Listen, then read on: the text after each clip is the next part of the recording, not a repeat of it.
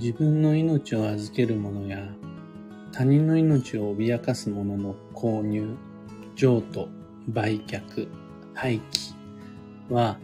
縁起を重んじても損はないです。おはようございます。有限会社西企画西西俊久です。運をデザインする手帳、有機暦を群馬県富岡市にて制作しています。このラジオでは毎朝10分の暦レッスンをお届けいたします。今朝は、暦を用いて自動車、自転車を購入する方法というテーマでお話を。先に基本を確認しておくと、要所となるのは乗り出しです。車も自転車も乗り出し以外に様々な購入過程があるっていうことはよくわかっています。例えば検討とか、契約とか、ローンの実行であるとか、ディーラー選定であるとか、中古車の場合はだったらどうするであるとか、一言で車を買う、自転車買うってなったとしても、そこにはいろいろな選択の積み重ねが必要になります。その全てを基地で揃えることができたら確かに間違いなく理想です。けど、残念ながらそれは難しいことが多いです。そういう細かいところっていうのは、全部暦で基本通り、えー、教科書通り見ていくっていうのが難しいケースバイケースな判断です。現実的に無理のない選択っていうのが基地になります。だから、じゃあこの場合どうなの？あの場合はどうなの？って細かいところにこだわり始めた場合、それってもうマニュアル化、ノウハウ化することができないです。実際に鑑定してみないとわからないっていう部分が多いです。それぞれによって必要性や必然性、置かれた環境が違うからです。ただし、最も運に関わる要所っていうのは全員共通。それが、実際に命への影響が出始めるとき、乗り出しの時期と方位です。その要所を中心にご紹介していきます。うん車もう自転車も高額なものもそんなに高くないものもいつ買うのかっていう時期、どこで買うのかっていう方位、いつから使うのかっていう納車乗り出し、工夫の余地はいっぱいあります。それ以外にも乗り出し前にお清めするとか、とは、例えば今日暦を開いたばかりで何にも右も左もわかりません。私は暦なんて全くわかりません。私は超初心者ですっていう人も、じゃ土曜を避けて買ったり乗り出したりディーラー行ったりする。それだけでももう暦の運用になります。え、土曜って何っていう人は、土曜に関してもこのラジオではいっぱいお話ししているので、どこか土曜というタイトルを見つけて、一回聞いてみてください。ブログにもいっぱい土曜に関しては、暦の読み方の代表例として、いろんなエントリー載せてるので探してもらえば、土曜が何かわかるはずです。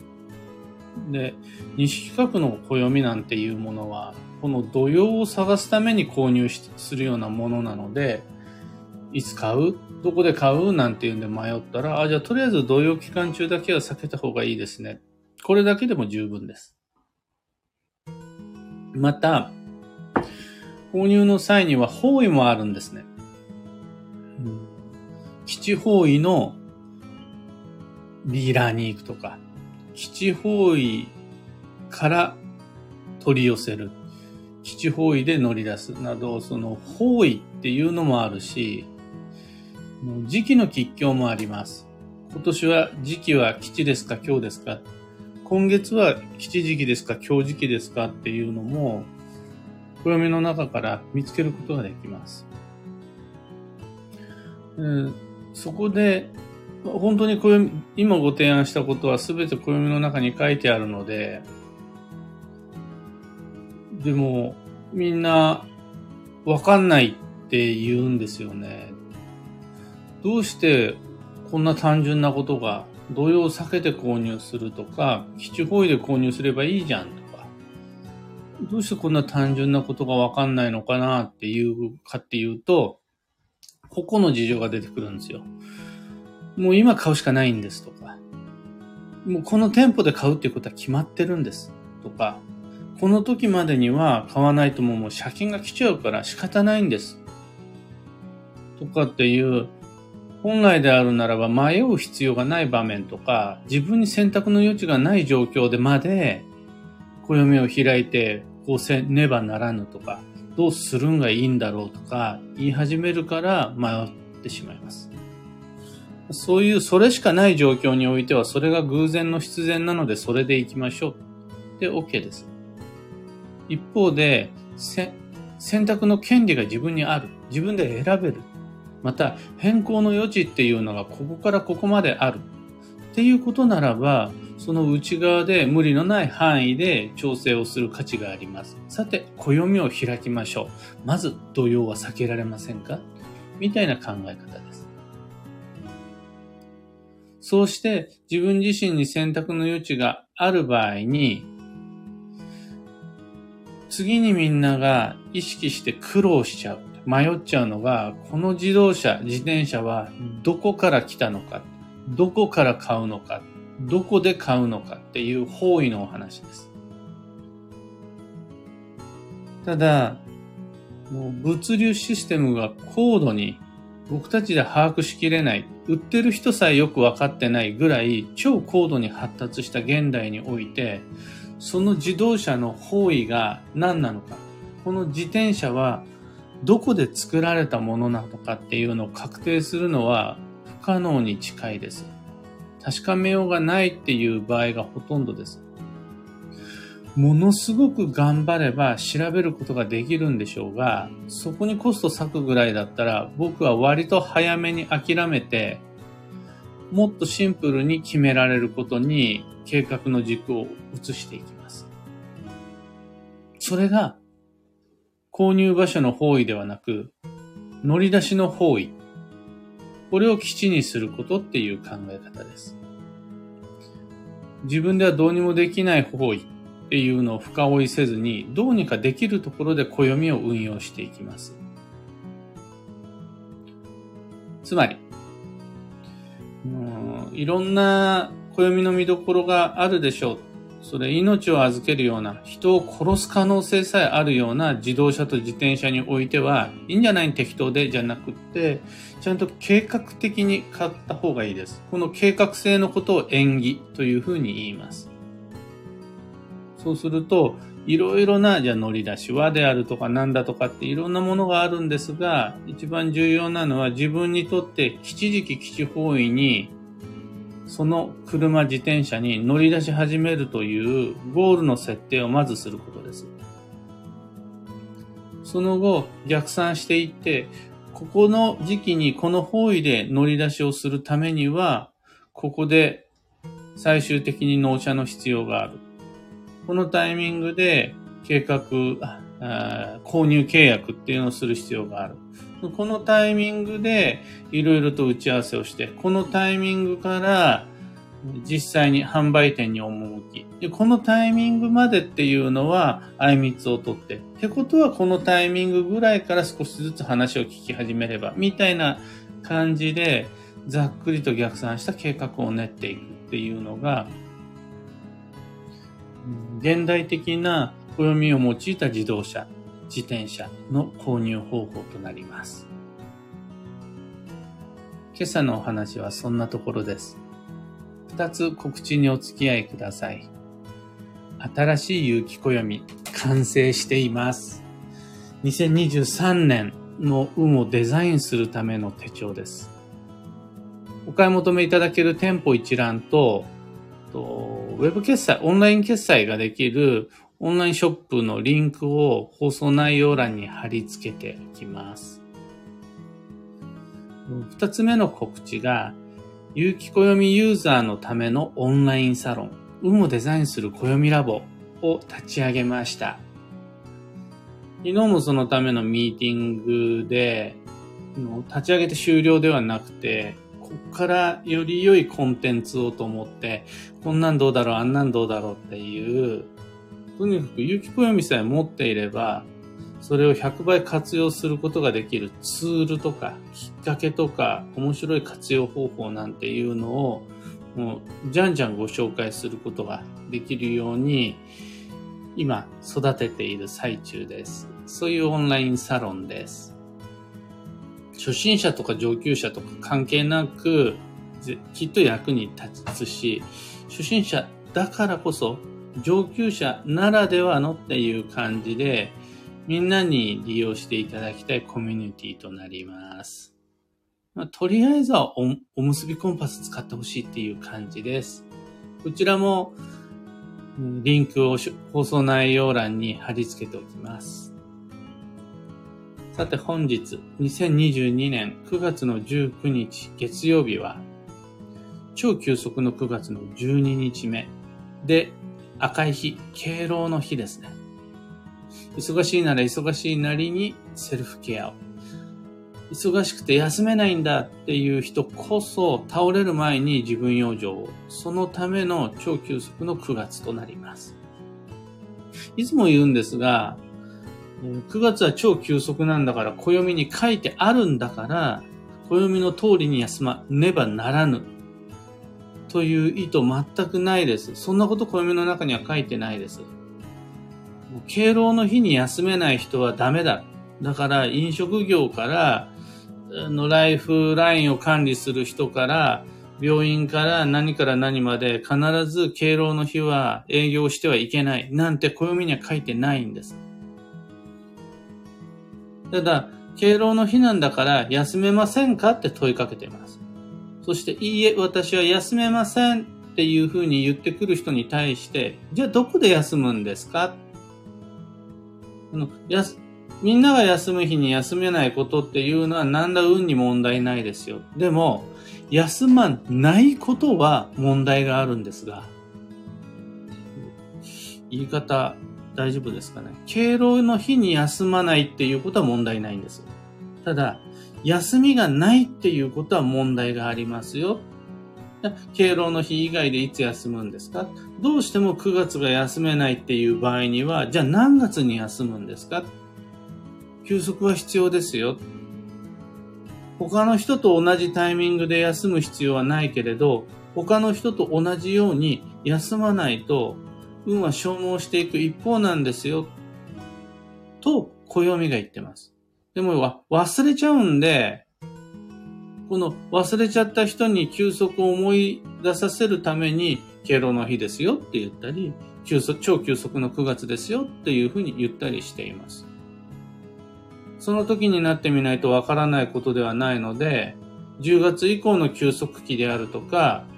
今日9月の19日以降にもある赤い日っていうのは一生涯分暦には全部載ってます。なんなら生まれる前の分から死んだ後の分まで全て載ってます、暦の中には。これがわかると、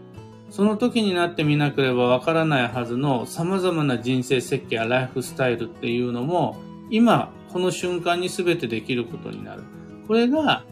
運をデザインするっていうことです。実際にその日どういう風に過ごすかっていうのは、その時の流れもあるし、その時の都合もあるので、それでいいんです。すべてを暦通りにっていうことではないです。という感じで、なるべく自分へのプレッシャーっていうのを減らして、とにかく倒れる前に自分養生していただければ、それでも暦の達人です。今日のキーワードは連結、縁をつなぎ合わせるということなんですが、人との接点を持っていきましょう。連絡の機会っていうのを作っていきましょう。SNS やりましょう。メール来たら返事出しましょう。縁をつなぐっていうことを意識していきましょうが連結になります。幸運のレシピはとろろ昆布。これ、海藻系であるならば全部吉です。だから、わかめのお味噌汁でも OK だし、海藻サラダでも OK です。それ以外にも、旬のフルーツ、旬の魚介、旬の野菜を使って、超急速の栄養補給を心がけましょう。ところで、聞く暦では、ツイッターにてご意見ご質問募集中です。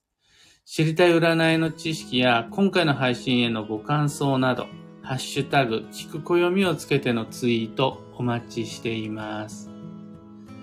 今日ご提案した自動車自転車のお話は、ハッシュタグ、聞く暦からいただいたもので、それ以外にもですね、いただいているのが、ちななおさん。自律神経の乱れから体調不良が続いている。超休息の今月。休息しなきゃと思いつつ、休みの日もいつも通り出かけたり、なんだかんだと休まらない。どうしたら休息になると思って、YouTube で川のせせらぎの音を聞いたら、体から何かが蒸発していくようにふと力が抜けた。これかーって言うんですが、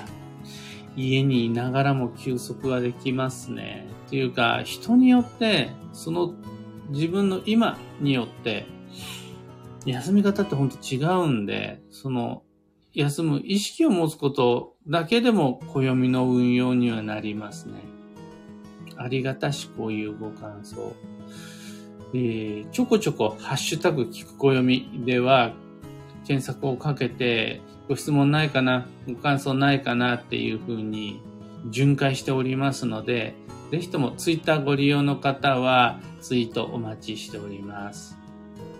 それでは今日もできることをできるだけ西企画西俊久でした。いってらっしゃい。キーボードさん、かよさん、ひでみんさん、おはようございます。にべさん、たかさん、あまがえるさん、おはようございます。いつもありがとうございます。超休息の月曜日過ごしてまいりましょう。それは出勤してはいけない、家事をしてはいけないっていう意味でのご提案ではなくて、あの、職場でちゃんと休み時間取りましょうとか、家事の合間にちゃんと自分の体も癒しましょうとそういう感じです。ノブリーヌさん、マイクさん、チナナさん、おはようございます。ユウさん、エヌシャンチさん、おはようございます。台風の状況はどうでしょうか？富岡は昨日は一瞬青空も出たりして、あ、これ歩けないかなとかって思って歩きらめてたウォーキングに行くことができました。そちらはいかがでしょう？台風の影響少なく済みますように。アマガエルさん、西企画さんの偶然の必然という考え方、とても好きです。偶然の必然は、まあ、西企画の中では代表的な概念ですよね。でも偶然に見せかけた必然。たま、たまを装ったの必然っていうのはやっぱり人生の中ではいっぱいあるんですよね。それ偶然じゃないよっていうやつ。そうすると、それを選ぶことが僕たちにとっての暦の運用だったり、それを見つけるために暦をヒントにするって。その偶然の必然を見つけるツールが有機暦だったりもしますね。バンドさん、おはようございます。皆々様、今日もありがとうございました。というわけで、僕もマイペースに有無をデザインしていきたいと思います。人に言ってるばっかりじゃなくて、自分自身も自分の運をデザインして、今日も張り切りすぎず、すぎずに行ってまいります。